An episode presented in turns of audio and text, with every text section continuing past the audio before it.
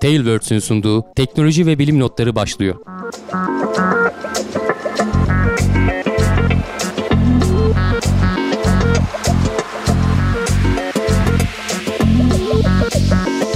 Teknoloji ve bilim notlarına hoş geldiniz. Ben Can Akbulut. Yanımda yine Hamdi Kellecioğlu var. Ve bir kere daha masamıza 3 parçalı roket tertibatı kurulmuş. Evet. Esprisi nedir abi? Ee, herkese Ya da hikmeti videosu. diyelim. Saturn 5'in videosu sadece Plus aboneleri açıktı. Geçtiğimiz hafta içerisinde herkesin izleyiş, izlemesine açıldı diyelim YouTube'dan. Merak edenler girip bakabilirler. Bunu Ama- yani biraz büyük olduğu için gördüğün gibi her programda koyamayacağız tabii ki masaya. YouTube'a yüklediğimiz herhalde aynı versiyon değil. Aynı versiyon 5 canım. e, videosunun reklam var arasında. Şey var. E tabii söyleyeyim. tabii. Yani video aynı da araya Girici reklam çıkışı. falan giriyor tabii. Plus abonesi olursanız onları reklamsız izleyebileceksiniz. Ee, daha da evvelinde bizimle tartışarak izleme şansınız Yaklaşık olacak. 10 gün falan oldu galiba. gibi. Daha da böyle içeriklerimiz olacak, gelecek. Sizlere e, sosyal medya üzerinden de kendi sitemiz teknoseyir.com'dan da duyurmaya çalışacağız. Evet. Başka ekleyeceğin bir şey var mı? Yok başlayabiliriz. Yoksa dolu bir gündem sizleri ve bizleri bekliyor. E, bir sürü not almış Hamdi abi. E, geçen hafta bahsettiğimiz görevin geri kalanı tamamlandı.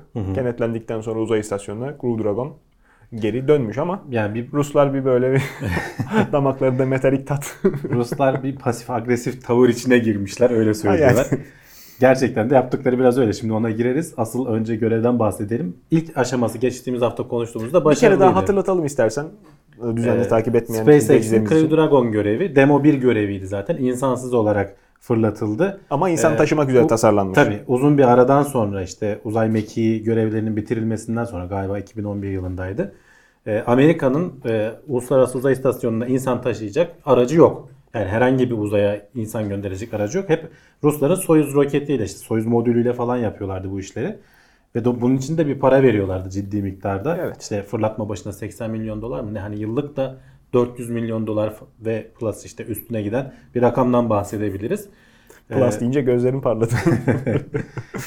Bundan da tabii hep şey yapmak istiyor Amerika. Tekrardan o yeteneği kazanmak istiyorlar. Tabii. Tabii bunun için ama kendi NASA kendisi kurmak istemedi bu sistemi. Özel sektöre hem de bir yandan bu işin uzay turizmi vesairesi falan var. Onların önünü açmak için Boeing'le SpaceX'e işte bu Çünkü- ihaleyi verdi. Daha da ucuza yapmak istiyorlardı. NASA Evet. yapsa bu sefer Rusların e, fırlatma başı 80 milyon dolar e, kirası devede kulak belki, kalacaktı. Belki NASA da belki bir yandan yapmaya devam edecek bu SLS dediğimiz sistem bir yandan geliştirilmeye devam ediyor ama hani durur mu durmaz mı çünkü o geç sürekli erteleniyor falan. Tabii. Devlet bütçesinden pay almakla işte özel sektörün birbirine kırdırılan maliyet e, farkındalığı çok e, değişik sonuçlar veriyor.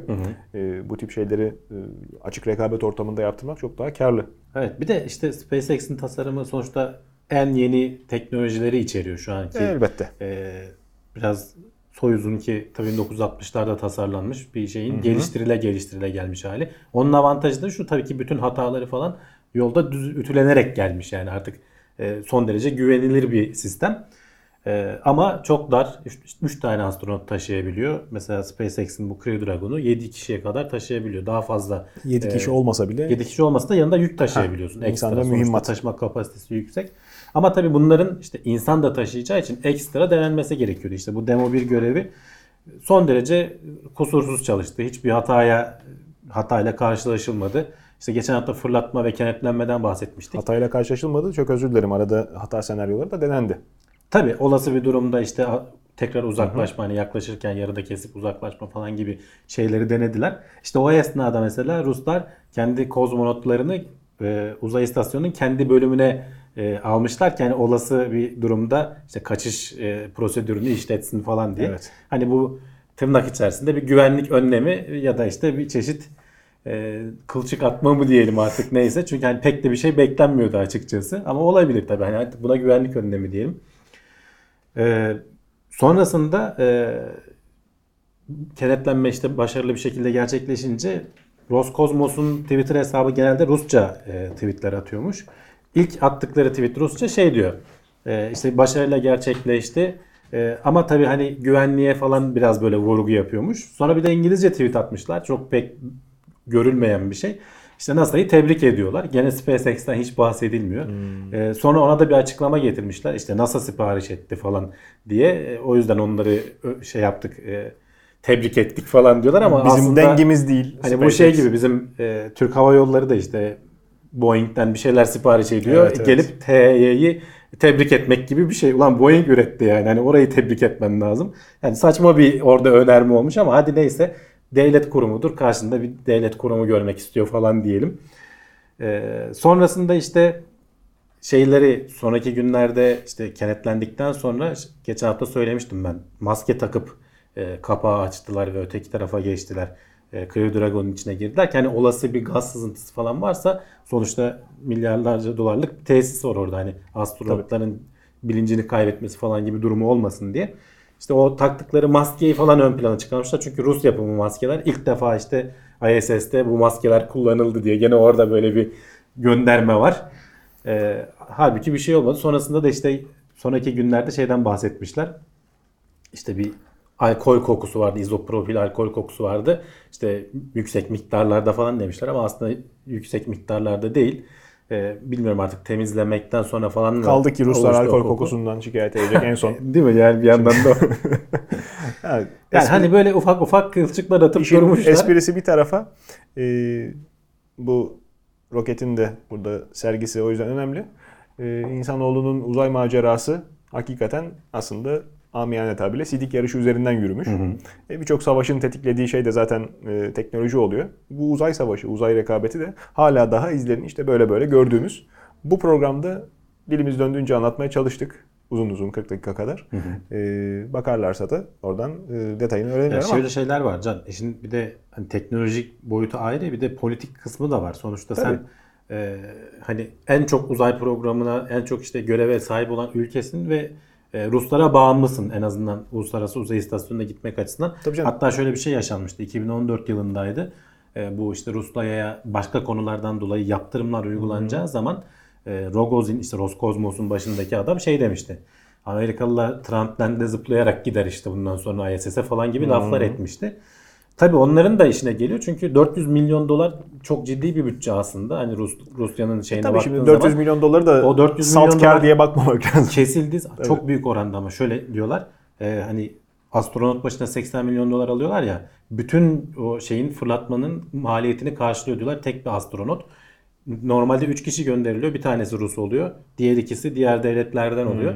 Yani ciddi anlamda Roskosmos'a aslında para getirdiği söyleniyor ve şimdi o paranın ya Rusya de- cebinden karşılayacak, bütçeden ekleyecek ya da işte başka şeylerden e, Doğalgaz zammı yolda mı diyorsun? kesecekler. Bilmiyorum artık nasıl yapacaklar.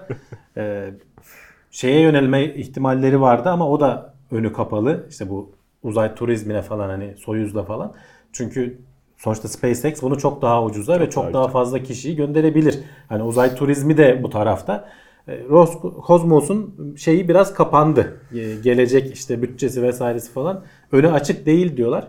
Yeniden sıfırdan bir şeyler tasarlaması lazım. O da çok ciddi maliyet. Ee, dediğim gibi Soyuz tabii 1960'ların Tabii canım. geliştirilmesiyle oluşan bir şey. Dolayısıyla Ruslar açısından hani pek iyi Kazanan görünmüyor takım gelecek. değiştirilmez gibi de bir söz vardır. Güvenlik açısından evet çok daha rüştü Ama ispat işte etmiş sistem. yetmiyorsa mesela Tabii. Çinliler bu şeyi aldıklarında e, Rusların o Soyuz'una dayanarak geliştirmişler kendi mekiklerini. Evet. Onlar bile boyutlarını büyütmüşler. işte çeşitli çok ciddi şeyler geliştirmeler üzerine e, yapmışlar. O sayede modernize etmişler. Belki de şimdi Ruslar onlardan geri bazı şeyleri alacaklar. Yani en nihayetinde bu e, insanlığın kültür, bilgi mirasına yapılan katkılar farklı farklı Tabii, tabii. e, devletlerin işte birbirine Sonuçta atışmasıyla. hani şeye geri dönecek olursak, Crew Dragon'a geri dönecek olursak uzaydan e, ISS'ten başarılı bir şekilde ayrıldı. Yüzeyde her şey düzgün bir şekilde işledi. Paraşütler açıldı. Denize düzgün bir şekilde indi. E, Şimdi orada işte tekrar aldıkları o kapsülü e, şey için kullanacaklar. Önümüzdeki aylarda bir kaçış testi yapacaklar. E, biliyorsun bunların üzerinde bir şey ekipmanı oluyor. Olası bir tehlike anında Genelde uzağa taşımak için roketler ateşlenip hemen seni uzağa taşıyor. E, patlama alanından falan mümkün olduğunca uzaklaştırıyor seni. Onun için test edecekler. Bu demo 2 olacak galiba. Sonrasında yaz aylarında da e, SpaceX'in belki başka e, insanlı görevini görüyor olacağız. Yani veya belki biraz gecikebilir. Arada Boeing'in bir denemesi olacak. İki tane firmaya şey verdiler. Bu arada orada da ilginç bir şey var. Mesela SpaceX'e aynı görev için aynı miktarda. Onlarda Boeing'inki de 7 kişilik kapsüldü yanlış hatırlamıyorsam. Birine 2.6 milyar dolarlık bütçe ayrılmış SpaceX'e. Birine 4.2 milyar dolarlık bütçe ayrılmış. Hani arada ne fark var ben açıkçası bulamadım. Ya hani bilen inceliği vardır varsa mutlaka. e, yorumlarda yazsınlar. Saçma Ee, sapan. Hani Boeing büyük firma olduğu iş için olmaz. biraz kayrılıyor mu acaba? Biliyorsun geçen haftalarda konuşmuştuk. SpaceX şikayet etmişti. Evet. E, Biz daha ucuza yapıyoruz diye e, Amerika'nın e, NASA'nın hatta şey o işte ihalesini durdurtmuştu. E, tekrar incelenecek falandı. Bakalım. Bakalım, Özel evet. firmalar arasındaki bu rekabet de verimliliği arttırıyor tabii. E tabi verimlilik artıyor. Şimdi iki tane e, hedef var. Bir tanesi e, birbirinden üstünlük sağlamak ama bir tanesi de ufuk. Nereye baktığımız. Uzay sınırı çoktan aşıldı. Uzay istasyonuna gidip gelmek artık veya yörünge diyelim. Çok önemli bir iş olmaktan çıktı. Bu konuda ciddi bilgi birikimimiz var. Ay'a gidiş çok e, Şu anki ilk Sıkı- hedef o tabii. sıkıntılı. Evet Ay ve ötesi en çok konuştuğumuzda Mars. Mars'a yönelik yapılan yatırımlar, işte insan mı taşıyacağız, ekipman mı taşıyacağız, götürdük orada bıraktığımız robotlar ne yapıyorlar, yere delik mi açıyorlar? Onların peşindeyiz Ee, ve bir haber gelmiş bu açıdan da. Insight en son atılan, e, atılan mı diyelim, sevk edilen mi? E, keşif aracı. Evet. Ee, Aktif son- olarak Mars yüzeyinde çalışan araçlardan biri. en son çıkartıp da işte e, zemine penetre edeceği kolunu hazırlamıştı, kapaklarını açmıştı. Yavaş yavaş kazımaya başlamış. 5 metreye kadar inecek. E, yüzeyin altındaki ısı akışını e, ölçecek demiştik. E, bu inme süreci tabii yavaş yavaş oluyor ve işte e, şeyden de korkuyorlar açıkçası. Hani büyük bir kayaya taşa denk gelmesinden de korkuyorlar. Çünkü biraz kısmet ve şans işi. Risk. e, Mars'ın titanyum yatağına da gelmiş olabilir yani. Yapacak bir şey yok o zaman. e, Ve netekim biraz da e, zorlandıklarını açıkladılar. Hmm. Bir 40 santime kadar falan delmişler. Bir 4 saatlik e, çaba sonucunda. E, arada da işte hafif açısı falan değişmiş. Bak orada Ee, işte rekabet yok. Amerikalılara mahkumuz. Rusların Ivan Ivan Aslında orada ortaklaşa gidiyor. gitse, Mesela o inen o penetrasyonu yapan Karşılıklı aleti görürdük. tasarlayan Almanlar mesela. Hani sadece Amerikalılar yok yani işin içinde.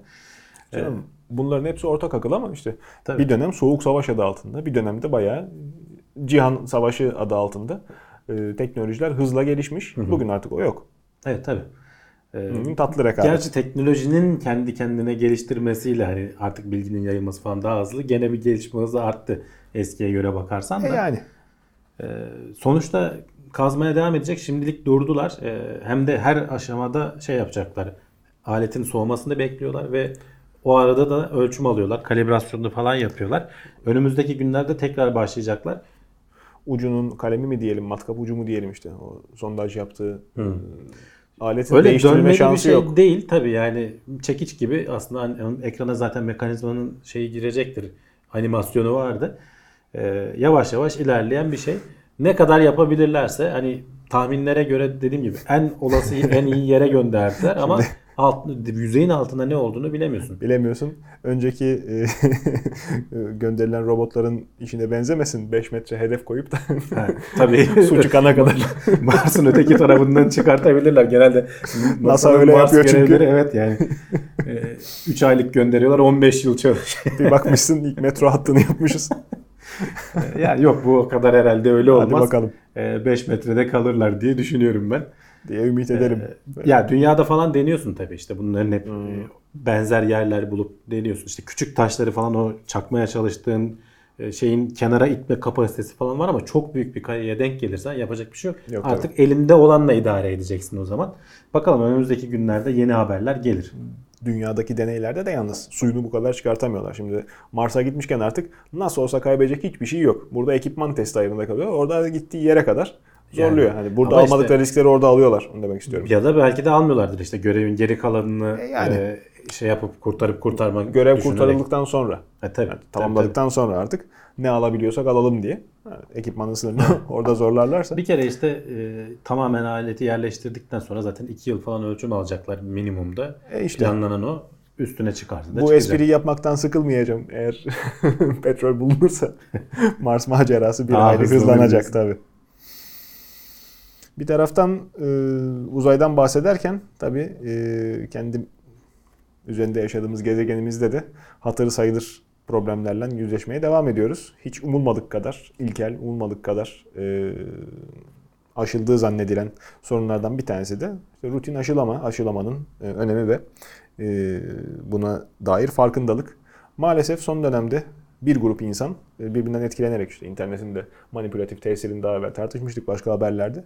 E, çocuklarını aşılatmamaya ve buna e, mütakip çoktan aşılmış artık nesli kurumuş farz edilen aşıların e, hortlaması, hastalıkların hortlaması gibi sonuçlar gördük. Bu yıl hatta Dünya Sağlık Örgütü Ah, yani. e, listeye bu aşı karşıtlığını bir tehlike olarak eklemişti. Maalesef maalesef. İnsanlığı bekleyen tehlikeler listesinde.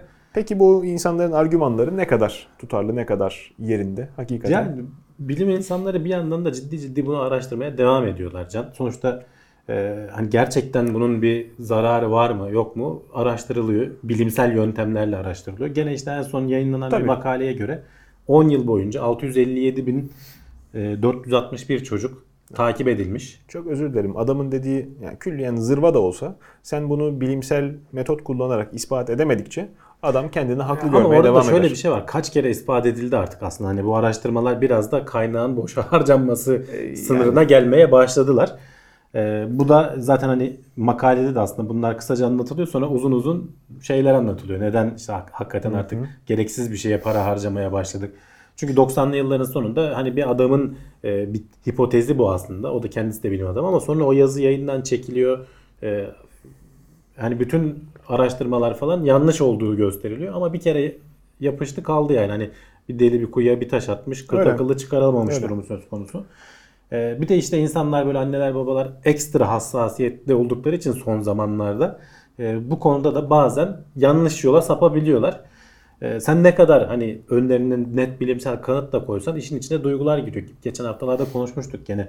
Ee, aşı karşıtı olanlar da öyle fotoğraflar öyle böyle duygulara hitap eden. Sen bilimsel e, nesnel şeyler getiriyorsun karşısına. O daha çok duygulara hitap eden işte böyle Tabii. kolu olmayan çocuk veya işte e, daha böyle acı görüntülerle falan e, etki ediyor. E karşı taraf da ondan etkileniyor normal olarak. Sen ne kadar ya bak işte 10 yıl araştırmışlar şey yap. Orada da hemen komple hani çok sıkışırsa da komplo teorilerine başlıyor işte. E, ilaç endüstrisinden giriyor. İşte bilmem neler bizim işte soyumuzu kurutacaktan çıkıyor yani. Bu Anlatamıyorsun noktada bile belki yani. de insanların da kendilerine yalan söylediğini, kötü bir amaçları olmasından ziyade kendi zihinleri karışık olduğundan dolayı bu konuda kendilerini de doğrulamaya ihtiyaçları olduğunu hatırlatmak lazım. Bilim adamlarının çabası belki de bu açıdan anlamlı tabii. hale Yani- geliyor tekrar. yapıldı. Hani ben yapılmasın demiyorum. Gerçekten böyle bir iddia varsa yapılsın. Ama zaten çok fazla yapıldı bu araştırmalar. Bak demek ki Ee, 10 işe yıllara yaramıyor. yayılan şekilde ve herhangi bir ilişki bulunamamış. Mesela bu MMR dedikleri işte bizde e, kızamık kaba kulak kızamıkçık diye geçen e, Hmm. aşının otizmle herhangi bir ilişkisi olmadığı tespit edilmiş. Bulunamamış yani arasında bir şey. E, dolayısıyla hani şu son zamanlarda işte bu aşı karşıtlığından dolayı kızamık salgınları bir de toplumun belli bir kesiminin üstünde e, aşılama gerekiyor ki bu bütün toplum bundan faydalanabilsin. E, arada birkaç kişi yap, yaptırmadığı zaman herkese bulaşma ihtimalini arttırıyorsun sen. E, daha önce ben birkaç kere bahsetmiştim. E, Yalan Savar'da Işıl Arıcan'ın güzel yazıları var bununla ilgili. Hatta yeni bir seriye başlamıştı. Onun ikinci yazısı da yayınlanmış bu arada geçtiğimiz günlerde. Hani bu bahaneyle ona da değinmiş olalım. E, bu sefer ikinci yazıda da aşıların içeriği ve hazırlanma süreçleriyle ilgili iddiaları çürütüyor. Yani işte yok içinde cıva var. İşte e, işte alüminyum kullanılıyor. işte ne bileyim domuz e, yağı kullanılıyor falan gibi çeşitli iddialar dolaşıyor sosyal medyada özellikle. Onlarla ilgili e, bayağı gene doyurucu altında uzun kaynakçası olan bir yazı yayınlamış. Meraklı olanların e, okumasını tavsiye ederim. Evet. Meraklı olanlar veya işte okuyacak makale arayanlar da diyebiliriz. İlla konuya meraklı olmalarına gerek yok. Zira e, olur. İnsanların tesir alanı kendi çevrelerine de yayılır. Tabii. İlla bu e, makalenin Yani ulaşması hiç olmadık bir yerde karşılaşırsan hani E, bu canım. yönde bir iddiayla biri gelen Ha, hiç en olmazsa- azından söyleyecek bir sözün olur. öyle. Çünkü güzel bir Türkçe kaynak hakikaten. Pek sık rastlanmıyor. Gelelim senin bugün özel hazırlandığın, uygun giyindiğin habere. Yeşil Buzdağları. Öncelikle nedir? İstersen ona girelim. Sonra da sırlarının ne olduğuna Şimdi dair. Buzdağını biliyorsun hani denizin Evet. üstünde yüzen e, büyük kısmı da Belgesellerde olan. görüp sev- sevdiğimiz sempatik bir arkadaşımızdır da. Nadir de olsa bunların yemyeşil olmadı. olanları oluyormuş Can. Ee, ve hakikaten de bilim insanlarını şaşırtıyor. Yani sebebi nedir ya bu alet nasıl bu kadar yemyeşil oluyor? Ekrana görüntüleri girer bayağı yeşil yani. E, Normalde hani ne oluyor? Beyaz böyle mavimsi bir renk Mavimsi oluyor. ışığın kırılmasıyla. Evet ışığın özellikle kırmızı ışığı tutup mavileri saçtığı için biz o renkte görüyoruz. Ama bunlar bildiğin yemyeşil. Ee, bunu araştıran bilim insanları 80'li yıllardan beri falan araştırıyorlar. Sebeplerini e, yani neden öyle böyle bir şey oluyor diye bakmışlar ve diğer buzdağlarından farkları ne? Ee, onu araştırmışlar. Bunların içerisinde çok daha az miktarda hava kabarcığı olduğu gözlemlenmiş. Dolayısıyla bildiğimiz buzdağları gibi oluşmuyor. Bunlar suyun içerisinde donup sonradan buzdağı haline geliyor diye düşünüyorlar. Ee, ve işte suyun içerisinde donarken dibe çökelmiş veya yüzeyde suyun içinde yüzmekte olan ölmüş e, bitkiler, e, işte canlılar e, sarımsı bir renk oluyormuş. İşte buzdaki mavi renkteki işte yans yansımayla falan karışarak böyle yeşilimsi bir şey ortaya çıkarır mı acaba diye düşünmüşler. Ölçüm almışlar aletten. E, organizma sayısını işte Alet içindeki ölü- buzdağı buzdağından evet yani ölü organizma sayısının miktarının aynı olduğunu görüyorlar normal buzdağlarıyla. Aslında bu bu hipotez Ma- bak bir hipotez öne sürüyor. Onu denemeye çalışıyor değil, bilimsel evet. yöntemle. Tabii. Böyle olmadığı gözlemleniyor. Sonrasında başka araştırmalarda işte kaynak taraması falan yaptıklarında şeyi görüyorlar. Ee, bu buzdağları biliyorsun yavaş yavaş böyle karadan e, şeye inebiliyorlar. Yavaş yavaş suya doğru inerek gidebiliyorlar. Sabit görünseler de aslında bir hareket halindeler ve Hmm. Evet, çok evet. ciddi aslında yüzeyde e, şey yaratabiliyorlar, etki yaratabiliyorlar o ağırlıklarıyla ve sürtünme kuvvetiyle. E, altında bulundaki karadan e, çok küçük miktarlarda artık toz haline gelmiş e, demir parçacıklarını söküp e, suya taşıyorlar. Suda bunlar donup e, şey haline gelebiliyor. Buzdağı haline gelebiliyormuş. E, muhtemelen de bu olabilir mi diye araştırdıklarında gerçekten normaldeki buzlardan, buzullardan 500 kat falan daha fazla demir içerdiği gözlemlenmiş. Dolayısıyla diyorlar ki hani bu yeşil şeyler e, buzdağları sadece e, görsel anlamda şey değil, ilginç değil. Çünkü demir e, çok besleyici bir madde özellikle o planktonların falan aradığı şey. Evet. Okyanusta da her zaman her yerde bol miktarda bulunmayabiliyor. Dolayısıyla uzak şeylere, o suda yüzerek eriyene kadar uzak yerlere bunu taşım hani ekosistem açısından da e, çok önemli şeyleri olabilir diyorlar. Gerçi çok fazla görülen bir şey değil e, ama E yani ilginç. önümüzdeki 40-50 sene içinde de zaten bir daha kolay kolay görülmeyecek Evet, buzdağları toptan yok olacağı için toptan yok olacak. Artık penguenler tetanoz olmayacak. Yani e, bir taraftan küresel ısınmanın önemini vurguluyoruz sık sık ama e, pek kimsenin de kılını kıpırdattığı yok. E, aksine e, küresel ölçekte hem sanayi atılımları hem de e, bir takım askeri hamleler tamamen görmezden gelinerek yapılıyor. E, konunun vahametinin farkında olanlar e, maalesef ellerinde yetki yok. E, elinde yetki bulunduranlar da bir hayli kör. Evet buzdağlarını kaybediyoruz. Hı hı. Ciddi ciddi iklim değişikliğinin tesirlerini de hissediyoruz. Farklı coğrafyalarda hissediyoruz hem de hiç dünyanın her tarafına etki eden bir şey olduğu için. Geri dönüşü de yok gibi. Hı hı. O yüzden bir kere daha hatırlatalım bu büyük ihtimalle çok da kolay geleceğe taşınamayacak haberlerden bir tanesi etkisi itibariyle. Bir deney yapılmış. E, bu yapılan deneyde katılımcıların kesin karar vermeden yani kararlarını deklare etmeden 11 saniye önce ne seçim yapacakları tahmin edilebilmiş. Deklare etmediğini bırak kendilerinin farkına varmadan. Yani kendi kararlarına Şimdi bu noktada evet şaşırtan o zaten. Algı manipülasyonu mu yoksa gerçekten beyin Yok gerçekten yani sonuçta sen bir şeyi düşünüp karar verdiğin anda aslında bir işlemden geçiyorsun değil mi? Farkında değilsin sadece, bilinçli değilsin. Onlar birleştiriliyor en son ve kararını vermiş oluyorsun. Ee, şimdi işte bu yeni gelişen yapay zeka teknikleri işte e, o fMRI ile işte beynin görüntülerini vesaire falan alıyorlar. Bunları bilgisayarda işleyerek e, senin o karar verme süreçlerinde nasıl bir işte beyin aktiviten olduğunu falan ölçebiliyorlar. Bu dolayısıyla karar vermeden önce senin neye karar vereceğini ve ne kadar e, iyi vereceğini şimdi birazdan ayrıntısını anlatırım. e, söyleyebiliyorlar. İşte bu e, somut şeylerse 10-11 saniyelere kadar çıkıyor. Daha soyut duyguları falan düşünmen istendiğinde böyle 4 saniyelere kadar falan inebiliyormuş.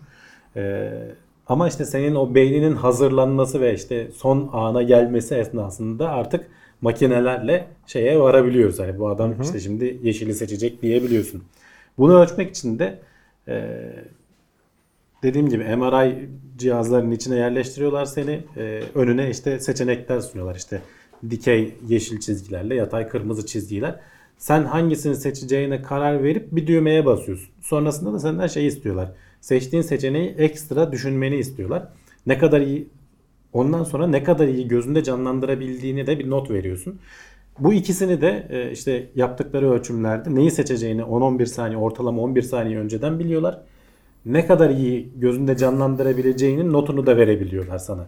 Tamamen işte beyinsel faaliyetlerini e, izleyerek, Yani beyin takip ederek. faaliyetlerinin güzel e, gözlemlenmesi ve yapay zekanın fotoğraf e, hafızası mı diyelim, fotoğrafları mukayese Ya, yeteneğinin çok büyük verileri işleyebilmesi aslında. Ha, daha evet e, büyük veriyi düzgün işleyebildiğini göstermesi dışında pek de bir anlamı olmayan. Öyle düşünme. Yarın bir gün yani bu bir kere senin beyninin nasıl çalıştığıyla ilgili çok temel bilgiler Bunu geçtik. Yarın bir gün neye yarar? Yarın bir gün işte eğer fMRI cihazını küçültebilirsen veya işte o beyin dalgalarıyla bunları ilişkilendirebilirsen daha basit hani MRI cihazı değil de işte elektrotlarla ölçebileceğin şeylerle bu verileri ilişkilendirebilirsen e, adamın ne düşündüğünü önceden söyleyebilirsin. Daha kendisi karar vermeden. Mükemmel yalan makinesi mi diyorsun? Yalan makinesi olabilir veya bir şeyleri kontrol etme olabilir. Yani sonuçta bu aslında temelde beynin nasıl çalıştığını, karar alma mekanizmalarının nasıl şekillendiğini e, yazıda şeylerden de bahsediyor. Ben onlara girmedim çok fazla. E, vardıkları sonuçlardan biri şey şu. E, geçmişte yaşadığın tecrübeler hani beyinde sinapsların oluşması biraz bilir biliyor musun? E, şey aynı yoldan çok geçtikçe işte bir patikanın oluşması gibi oluşuyor aslında. O sinaps gittikçe güçleniyor. Ee, ve o alışkanlıklar işte beynin kıvrımları falan da hani öyle oluşuyor denir ya. Ee, bunların senin sonra da geç, ileride yaşayacağın tecrübeleri tetiklediği e, mesela işte o travma sonrası stres bozuklukları mesela o yaşadığın görüntüler, e, yaşadığın şeyler sonraki hayatını senin etkiliyor. Belki işte sıkıntılar yaşamana neden oluyor. Bunların sebebi işte oradaki patikaların çok derinleşmesi. Ee, belki işte bunlara da çözüm getirebilecekler. İşte mekanizmayı çözme adına beynin işleyişini Tabii, tabii. araştırmak güzel. Yani yapay zekanın kullanım alanlarını e, sorgularken illa işte yolda giden otomatik araba yaşlı adamı ezecek, küçük çocuğu Değil, ezecek tabii gibi. canım. Yani biz kısaca lazım. yapay zeka deyip geçiyoruz da onun altındaki o başlıklar işte o makine öğrenimi, derin öğrenme falan gibi başlıklar aslında bunların bu bilimsel araştırmaların her bir alanında farklı farklı görevler Çok edinebiliyorlar. farklı alanlarda dediğin gibi e, veri işleme kapasitesinden istifade ediliyor. Sıradaki notumuz beyinle doğrudan bağlantılı. Ee, yıllar içerisinde düşen sperm sayısının, sperm kalitesinin sebebini bu sefer e, araştırmış uzmanlar, araştırmacılar. Bir e, tutarlı bağlantıda bulmuşlar. Evet. E, bilmiyorum hiç sen denk geldin mi böyle haberlere? Çok. İşte geçmiş 80 yılı falan karşılaştırdığın zaman e, sperm kalitesindeki e, kalitesinin %50'ye varan oranlarda düştüğü söyleniyor. Hatta buradan işte ileriye dönük işi abarttığın zaman işte insanlık e, yok olacak. işte Hmm. ileride üreyemeyeceğiz falan gibisinden şeylere kadar vardırıyorlar işi. Evet. Hani o biraz abartı tabii çünkü pek çok teknik geliştiriliyor. Yani artık e, biz geçmişte bahsetmiştik. Hani erkek olmadan kadınlar sadece kendi aralarında laboratuvar ortamında şeyleri değiştirerek e, genetik malzemeyi değiştirerek insan üretebilir hale Tabii. gelebildik neredeyse. Henüz testler tabii insanlar üzerinde yapılmadı. Etik nedenlerle yasak böyle şeyler ama hani insanlığın yok olma durumu yok ama sonuçta erkek sperm kalitesinde ciddi bir düşüş var. Bu da işte hayat tarzı. Hatta bir ara işte blue jean kot giymeye falan kadar bağlayanlar olmuştu. 70'li yıllarda Ee, evet yani hatta işte annelerimizden babalarımızdan duyarız oğlum işte kısır kalırsın giyme o kotu bilmem ne falan Bee gibi. Gees'in klibi de ne kadar acıdır. O ses kulağımda yankılanıyor hala hem de Staying Alive der. Neyse. Ee, yapılan araştırma buradaki habere konu olan şey ilginç olan şu köpekler üzerinde de araştırma yapıyorlar ve köpeklerde de benzer bir durum ama tabii e, insanlarla birlikte yaşayan köpeklerde de bir benzer durum olduğu ortaya çıkmış. E, ve bunun e, içinde bulunduğumuz ortamdaki işte iki tane maddeye kadar indirebilmişler. E, bu halılarda işte yerdeki o döşemelerde falan bol görülen bir plastik çeşidi DHP diye geçiyor. Ee, bir de yiyeceklerde falan olan gene PB153 diye geçen e, bir işte katkı maddesinin büyük oranda bunda etkili olabileceği tahmin ediliyor. İnsanlar üzerinde kolay kolay test yapamıyorsun. E tabi. E, çünkü hani hem yeme düzenlerini değiştirmen zor hem işte çok daha uzun vadeli test falan yapman gerekiyor. Şimdi köpeklerde de benzer bir eğilim görüldüğü için bundan sonra diyorlar ki köpekler üzerinde biz testlerimizi yaygınlaştırarak en azından ne olduğunu daha rahat anlayabiliriz diyorlar. Evet. Bu iki saydığım maddeden e, belki işte ilerideki testlerde daha iyi, iyi sonuçlar alınabilecek. Hani gerçekten bunlar mı neden oluyor veya olmuyor diye.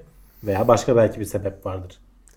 Bunlar istatistiki veriler en nihayetinde. Dünyanın her tarafında herkeste gözlemlenmiyor ama genele vurduğunda genel açıdan toplumun e, büyük bölümü Ya etki şöyle, e, insanlığın sperm kalitesi dediğin zaman mutlaka kısırlık anlamına gelmiyor. Hani %50 düştü diyorsun. E geri kalan %50 spermin başarılıysa zaten hani o kalitesi E, tabii. dediğimizde işte içindeki DNA'nın bozulmamış olması ve hareketliliği. Yani bugün baktığın zaman zaten e, gelişmiş toplumlarda çocuk sayısı da bir hayli az. E, insanlar e, özel durumlarda da dediğin gibi tıbbi tekniklerden istifade eder vaziyetteler. E, işte erkek doğum kontrolü üzerinde bir taraftan çalışmalar yürürken bir taraftan da böyle bir e, şey olması, böyle bir gerçek olması İronik diyorsun, değil mi? Evet yani. yani. Sıradaki notumuz bu sefer tarihin derinliklerine gidiyor. Doğum kontrolü dedik. Ee, eskiden çok daha farklı yöntemlerle nüfus kontrol ediliyormuş anlaşıldığı kadarıyla. Peru'da yapılan bir kazı. Peru nereye denk geliyor? İnkalar mı, Aztekler mi? Tam neresi bilmiyorum. Güney Amerika'nın sol Antik- tarafında. Antik coğrafya. İnkalar nerede onu bilmiyorum yani. Antik coğrafyam benim de çok iyi değildir. Ee, orada kurban edilen çocuklar. Ama bunlar o kadar eski değil. Sorun orada. 1500'lü yıllarda falan. Canım olsun. Ee, tamam evet. belki halk keşfinden yani evvel şey, eski adet. denk geliyor. Tam e- evvel değil. E, 1450 ile 1500'lü yıllara tarihlenmiş. Şimdiye kadar bulunan e, arkeolojik bir alanda bulunan en çok e, çocuk kurbanı sayısı yaklaşık 140'ın üzerinde olduğu tahmin ediliyor.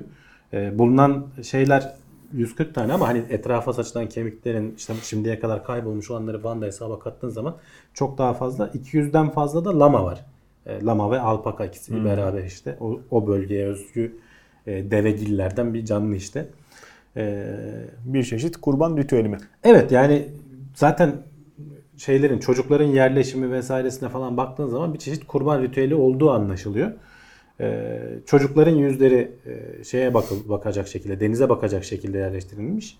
Ee, alpakaların işte o lamaların yüzleri de e, dağlara bakacak şekilde yerleştirilmiş. Ee, tam olarak tabii ki ne olduğunu falan bilemiyoruz. Hani ortada yazılı falan bir şey de olmadığı için. İşgalcilerden korusun halkın, devletin bekası Ondan için. mı şey olabilir diyorlar. Çok güzel Bu korumuş. El Niño şeylerinin belli e, döngüleri var. Bu büyük oralarda yaşanan fırtınaların. Onlardan bir tanesi 1400 ile 1450 yılları arasına denk geliyor ama tahmin bu sadece. Hani bundandır diyemiyorlar. E, orada işte çok büyük miktarlarda böyle sel aşırı baskınlar falan yaşandığı zaman işte tanrıları kızdırdık, e, Hmm. onlara kurban vermeliyiz diye e, ve çocukların hani yapılarından falan da anladıklarına göre tek bir yerden değil de genel olarak e, işte o e, kültürün yaygın olduğu yerlerden çocukları toplamışlar. Ve üzerlerindeki şeylerden tabii otopsi sonuçlarından falan şeyler anlayabiliyorsun. Hani kemiklerdeki kırılmayı artık hani derileri falan pek kalmamış da Evet. e, göğüs kemiklerinin falan açılmış olduğunu görüyorsun. Buradan da işte kalplerinin çıkarılıp bir kurban ritüeli gibi sunulduğu falan tahmin ediliyor. Birçok sunakta zaten e, eski e, tapınaklarda yapılan illüstrasyonlarda, çizimlerde şey e, gösterilir zaten. Evet.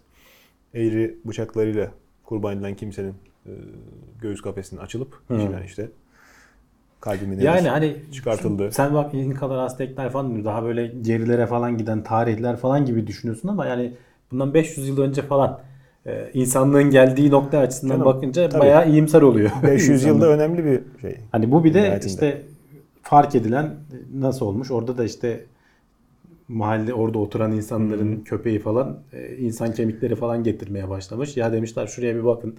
Burada bir şeyler var. Bir 500 yıla kalmadan da Boko Haram'ın işlerini bulacaklar. Yani çok da farklı değil. İçinde bulunduğumuz insanları sen Evet. topluca aynı seviyede zannediyorsun ama Yok işte Maalesef şey olarak tabii olmuyor. e, bazı yerlerde lokal olarak dediğin gibi ama en azından hani kurban töreni şeklinde değil de Pol başka Pot'un- türlü hani yok etme şeklinde dediğin şeyler oluyor dediğin Pol. Pot'un 50 sene oldu mu? 50 sene yaklaşık.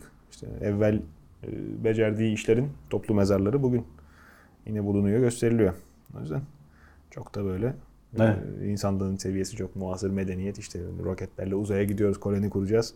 Hayallerine bakmamak lazım. Öbür tarafta adam taşla karısının kafasını eziyor ki bir çocuk daha doğurmasın. Bu haberin daha doğrusu bu notun başlığında ben bir kelimeye takıldım. Önce onu izah et bence. Bilimciler demişsin. Bilimciler. Bilim adamına karşı? Geçenlerde- Bilim simsarları mı? Bilimci Ya kim? biz Biz Türkiye, Türkçe'ye bilim adamları diye geçti. Ee, Evet. scientist kelimesinin karşılığı Evet. ama e, şimdi ona biliyorsun tepki geliyor. Bilim insanları diyoruz. O da biraz garip oluyor. E, en güzeli bilimciler. Bunun kullanımının hafif hafif yaygınlaştığını da görmeye Kadın da erkek de olsa adam adamdır diyorum ben yani. Çok da takıl. Evet öyle Bunu- diyorsun da işte söylerken bazen hiç olmadık yerde konunun dışına çıkacak şekilde tepki alabiliyorsun. O yüzden bu kelimeyi buraya koydum. Bilimciler dedim. Bana da başta garip geldi ama zamanla alışırız herhalde. Pazar esnafı gibi bir şey. Evet.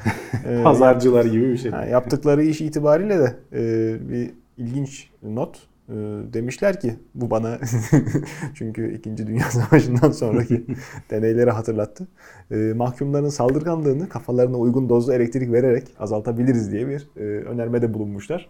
Evet. E, yani Bu bilinen bir şey zaten. Bunu deneyip ne kadar başarılı olduğunu görecekler. lobotomi de bilinen bir şey en nihayetinde. Ama bu gönüllülüğe sebeplerle yapılıyor. Yani mahkumları zorlamıyorlar. Tabi orada tırnak içerisinde diyorum ne kadar zorlamadıkları konusunda evet. soru işaretleri var. Ben çok saldırganım beni sakinleştirin diye gitmesi için ya hayır yok nasıl motive şey edersin? değil beynine elektrik verecek deyince sen böyle adamın böyle çok geçireceğini falan düşünürsün ama bu acı verecek bir süreç değil. Verdiğin elektrik miktarına göre Eh, değişiyor zaten. Clockwork Orange izleyenler Ee, üç gün sırıtıyordur. boyunca e, işte 3 seans falan yapılacak herhalde. Aha. İşte elektrotlarla doğru akım verilecek. Beyninden şey geçilecek. Herhalde işte oradaki sinirlerin belli şeylere düzene girmesi mi sağlanıyor artık? Böyle Neyse, helva kıvamına bilmiyorum. gelene kadar. E, ve sonrasında bu adamlar gözlemlenecek. Tabii ki anket falan da yaptırıyorlar işte. Bu zaten yapılmıyor muydu elektrikli sandalye olarak? O artık o kesin çözüm. İşte saldırganlık Sonrasında çözüyor. saldırganlık falan kalmıyor. İspatlanmış elektrik. bir şey doğru. Bu e, hem işte hapishanelerde bazen biliyorsun şiddet e, olayları ekstra yaşanabiliyor. Zaten hani tehlikeli adamları bir araya koyduğun zaman filmlerde falan da bol bol E işte konu olur. Biraz da hapishanenin caydırıcılık unsurunu öne çıkartmak adına mahsus yapıldığı iddia edilir. Çok da öyle sıkı fıkı denetlenmez. Bizde de hapishaneye hani gireyim 6 ay şurada karnımı doyurayım çıkayım diye giren insanların varlığı hep gündeme getirilir ya.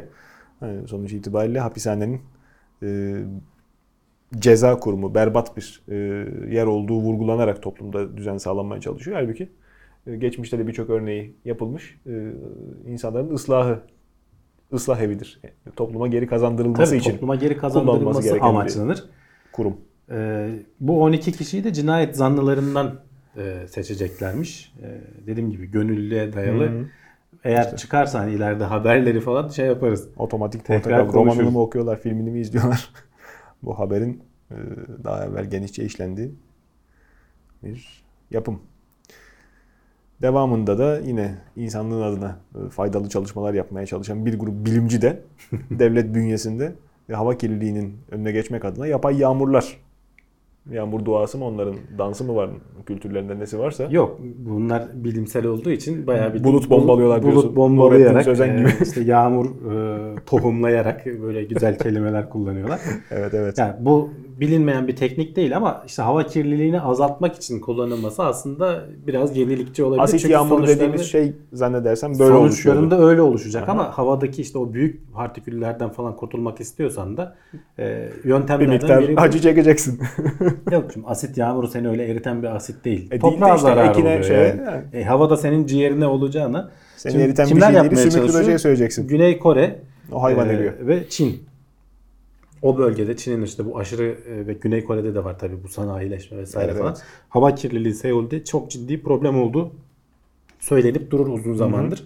Hatta işte bazen bir şeylerde haberlerde falan görmüşsen böyle maskeyle falan gezerler. Tabii. Yani ciddi bir hava kirliliği problemi var. Bunu önlemek için veya işte bir miktar rahatlatmak için havada gezen bu e, partiküllerin bir standardı var biliyorsun işte e, iki buçuk mikron büyüklüğünde olan partiküllerin Dünya Sağlık Örgütü'ne göre 25 mikrogramdan aşağı olması gerekirken e, Güney Kore'nin standartları 75 mikrogram, e, zaten hani standartları Dünya Sağlık Örgütü'nün 3 katına çıkarmışlar.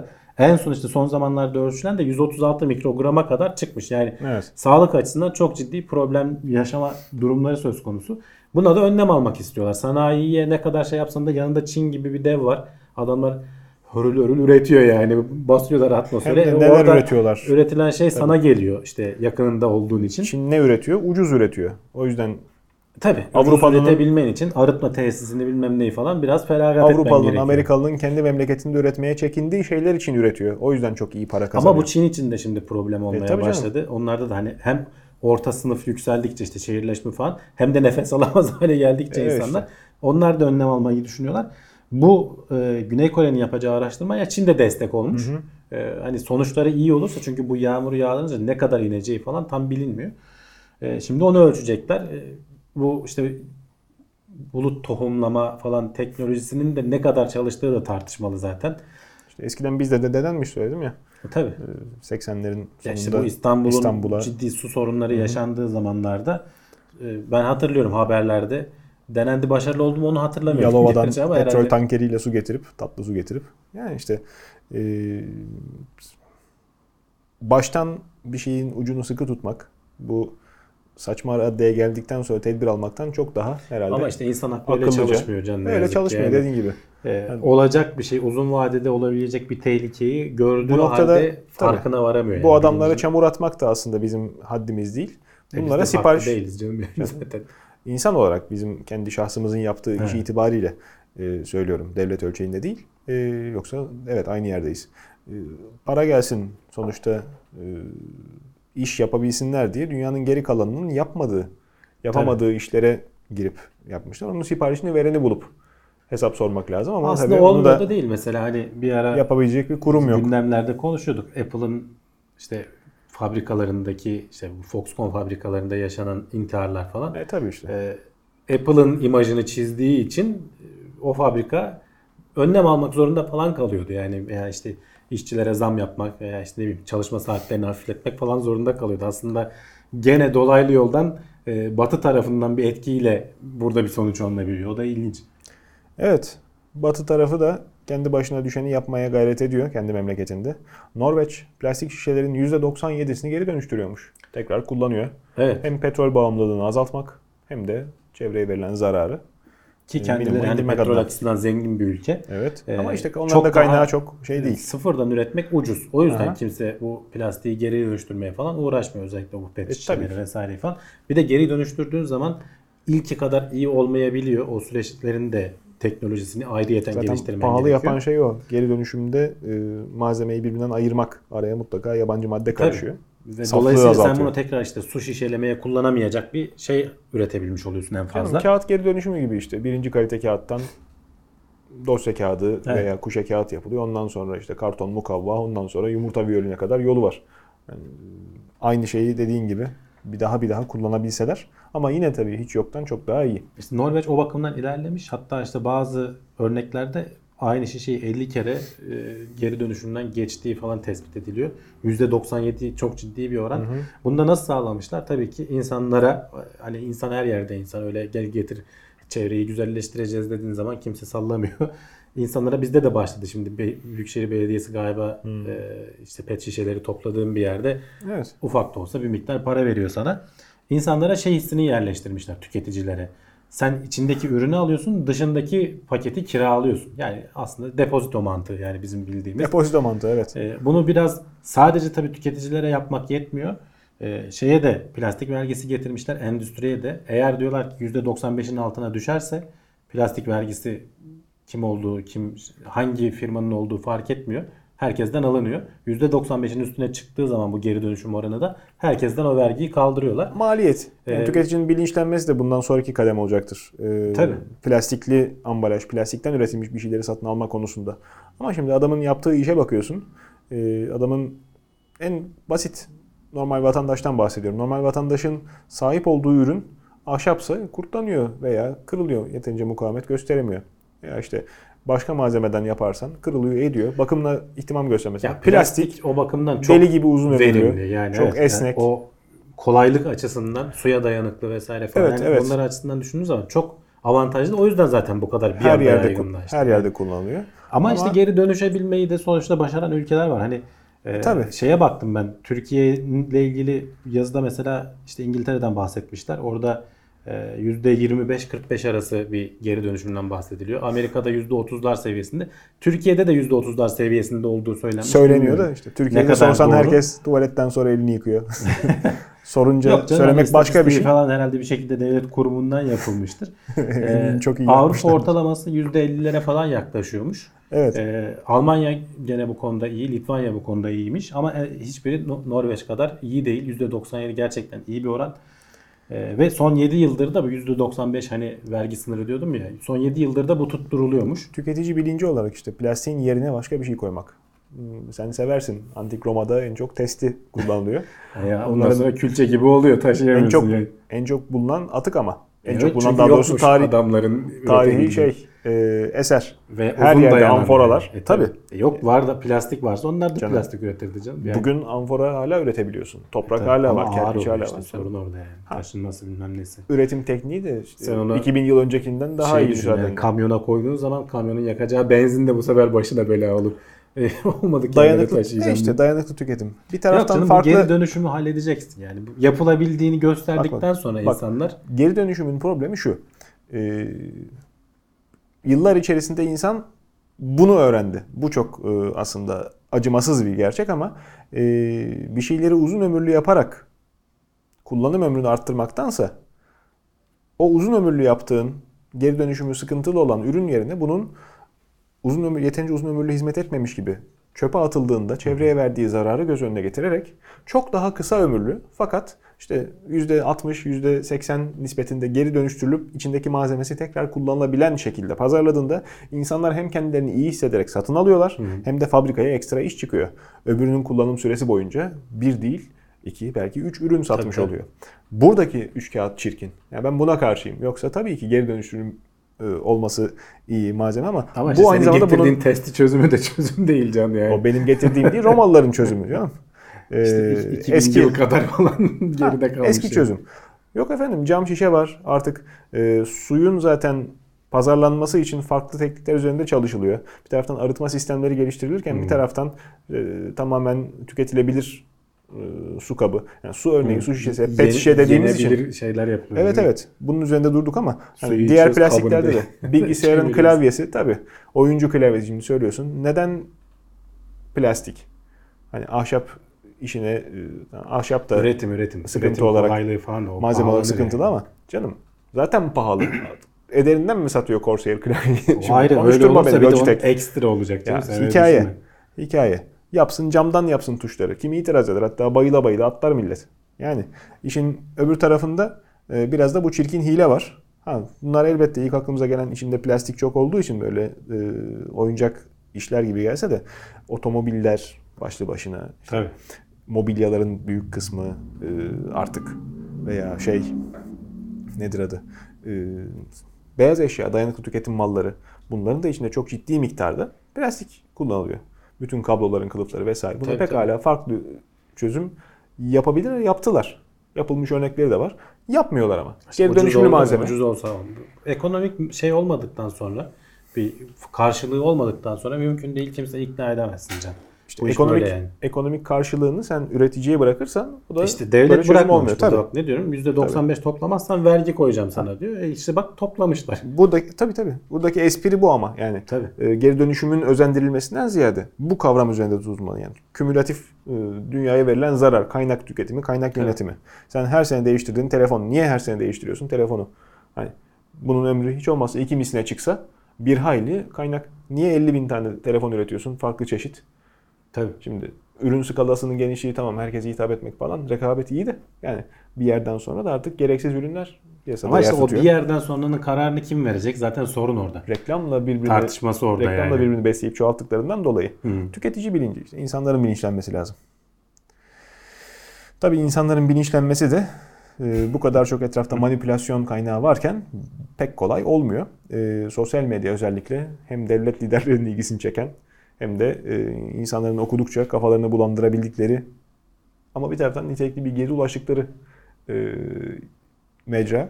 Dolayısıyla e, topyekün TÜKAK'a demek mümkün olmadığı gibi yasaklamak, Yani sınırlandırmak ilk, da ilk çıktığında herkes şey bekliyordu. Yani ne güzel işte bilgiye ulaşım çok kolaylaştı falan ama şimdi anlıyoruz ki aslında o işler öyle olmuyormuş. o işler öyle olmuyormuş. Sahte bilgiye veya işte kötü bilgiye ulaşım Tabii. çok kolay oldu. Yani Tabii. iyiye de kolay oldu da e, kötünün avantajı daha fazla oldu Yani burada. bir şeyin- Manipülasyonlar arttı falan. Varlığından haberdar edilmesi insanların ve birçok insan için yeterli adam bir isim, bir ipucu bulduğunda devamını Ya bir de şimdi okuyup o kadar araştırıp çok getiriyor. bombardımana uğruyoruz ki sosyal medyada işte bir gördüğün başlığı veya işte altındaki iki satır özeti okuyup geçiyorsun. Kimse tıklayıp da şey yapmıyor. İşte onunla ilgili araştırmalar yapıldığında %7'lerde falanmış tıklayıp da e, asıl makaleye Evet. giden. E, bununla ilgili bir araştırma yapmışlar. O yüzden mi başlıklar böyle öyle E bir tabii tık çalacak oldu ki- başlıkları koymak zorunda kalıyor şeycilerde işte yayıncılarda bakın ki, bilmem kim ne dedi. Heh, Ne dedi? öyle bir şey yaptı ki falan Evet, gibi tabii başlıklar olmak zorunda kalıyor. Ki işte adam tıklasın sen de iki reklam gösterebil. Yoksa zaten sosyal medyada kaybolup gidiyorsun yüzlerce akış biriken mesajlar arasında. Evet. Ama işte bunun şöyle bir yan etkisi var. E, yapılan araştırmaya göre konunun sadece başlığını, özetini okuyup o sosyal medyadaki şeyi okuyup geçenler konu hakkında normalde bütün makaleyi okuyanlardan daha fazla bilgi sahibi olduklarını düşünüyorlar. E, bin kişi üzerinde bir araştırma yapmışlar. Bunları 300 300 300 işte küsuratları da var. Bölmüşler. E, bir gruba Washington Post'ta genetiği değiştirilmiş yiyeceklerle ilgili bir makaleyi okutmuşlar. Bir gruba e, içinde işte bu makalenin özetinin de e, sosyal medya başlığının falan da olduğu dört tane başlığın olduğu bir şeyi okutmuşlar. E, bir gruba da hiçbir bilgi vermemişler. Onlar e, kontrol grubu. Cahil grubu diyorsun. Cahil olarak bırakılmışlar ve sonrasında bunlara e, bu konuyla ilgili bir anket veriyorlar işte. Beklendiği üzere bütün makaleyi okuyanların doğru cevapları verme olasılığı çok daha fazla. Ama en çok bilenler göre. cahiller tabii ki. Ha ankette şey de var. Ne kadar emin oldukları da soruluyor verdikleri cevaplardan. Ee, Uzun yazıyı okuyanlar daha tevazulu, daha alçak gönüllü. Emin olmuyorlar hani verdikleri cevaptan ama işte sadece sosyal medya başlığını okuyanlar hiç şey verilmeyen, bilgi verilmeyen gruba göre sadece bir soru daha fazla bilebilmişler. Ama şey oranları, kendilerinden emin olma oranları tavan yapmış. Hani bütün makaleyi okuyanları bile geçmişler. Harika. E, dolayısıyla buradan ciddi bir şey problemi var. Sosyal medyadaki bilgiyi, o kısacık bilgiyi görüp manipülasyon olmasa bile diyorum bak. Bak bu E, noktada Manipüle belki edilmesi ayrı bir konu zaten. O başlı Tabii, başına tabii. tartışılır da manipülasyon olmasa bile e, o editörün o özeti ne kadar doğru yazıp yazmadığı o veya nüansları ne kadar verebildiği tartışmalı. bu noktada belki birazcık da e, üslup farkına bakmak lazım. Ona dikkat çekmek lazım. Sosyal medyadan habere ulaşma şeklimiz e, insanların ortak aklından, ortak e, tartışma ortamından süzülüp bir şekilde işte beğenilerle buna retweet diyebilirsin veya işte paylaşım diyebilirsin. E, beğenilerle tasdiklenip bir grup insanın imbiğinden geçtikten sonra servis edilmiş fikir özeti. İşte teoride öyle oluyor. Teoride öyle. oluyor da gerçekte Makale ama olmuyor, evet. makale bilimsel şekilde kendi kendini bile sorgulayan, hiçbir şeyi kesin budur demeyen.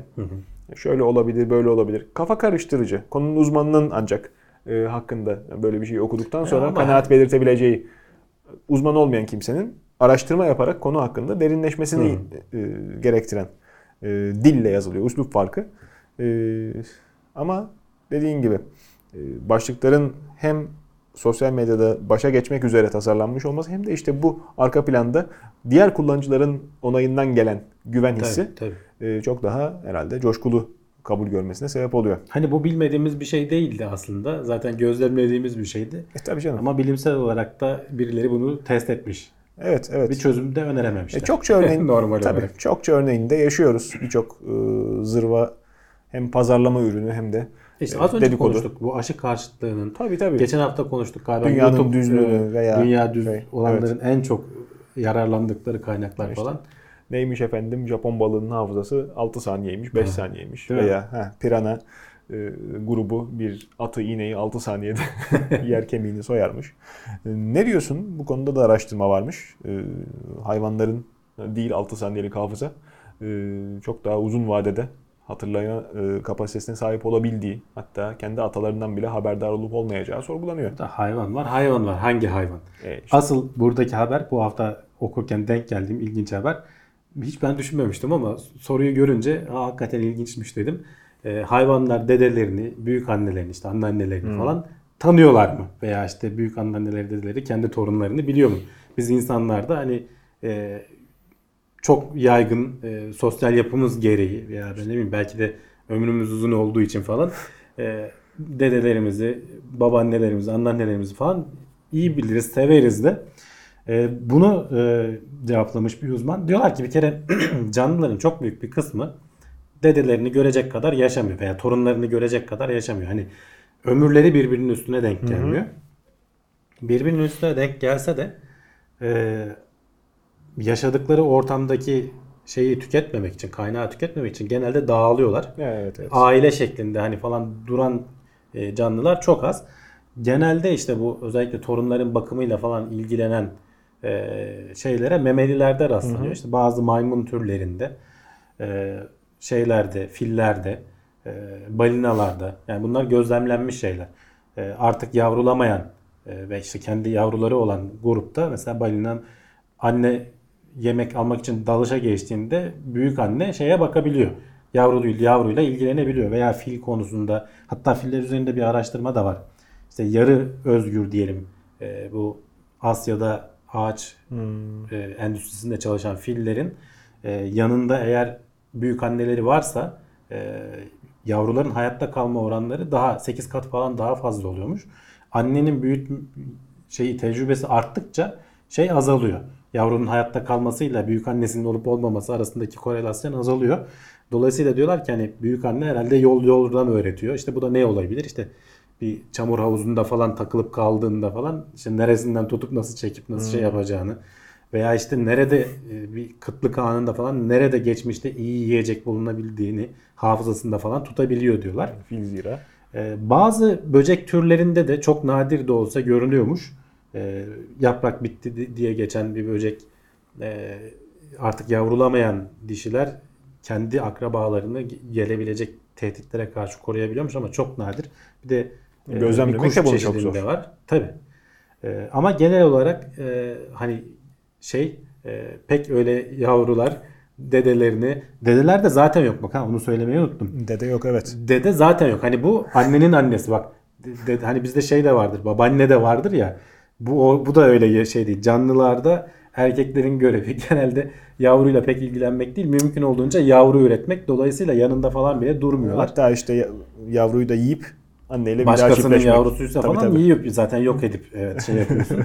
Ee, dolayısıyla hani burada bahsettiğim şeyler anneannelerden harçlık alayım diye yani. bir şey yok. Kurum Ee, yok yani. Doğada zaten çok nadir. e, Evet. Az miktarda görülüyor ama işte onlar da çoğunlukla memeli hayvanlarda görülüyormuş.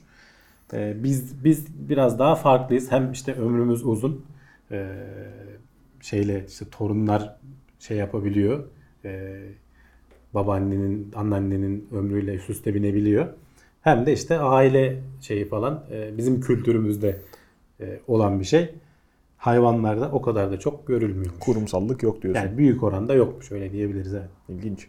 Ama tabii dediğin gibi hayvan dediğimiz başlığın altında neler yok ki? Ee, Tabii işte canım yani. mavi balinadan girdin, yaprak bitinden çıktın iki tabii, tabii. dakikada. Ya işte O yüzden- şöyle düşün hani belki binde biri bile değil. Gözlemlemesi de inanılmaz zor ama buradan çıkartacağımız ders belki hani hayvan deyip çok da e, nasıl olsa bir şey anlamıyorlar diye e, zulmetmemek veya kendi çapımızda e, yaşam alanlarına çok da müdahale etmemeye çalışmak olsa gerek e, deyip notlarımızın sonuna gelmiş olalım. Evet. Ee, Baştan biz e, işte özel videolarımızdan veya sosyal medya üzerinden bize ulaşabileceğinizden bahsettik. Ee, Bir kere daha yinelemeye gerek yoktur herhalde. Ama ararsanız bulursunuz TeknoSeyir ismiyle. Ee, Var mı eklemek istediğin başka bir şey? Her şeyi anlattık. Haftaya ve sonrasında fevkaladelik olmadıkça görüşürüz. Ee, Olur da bize hatırlatmak isteyeceğiniz, bize e, işaret edeceğiniz e, başlık, sizin notunuz varsa da bekleriz. İyi seyirler efendim.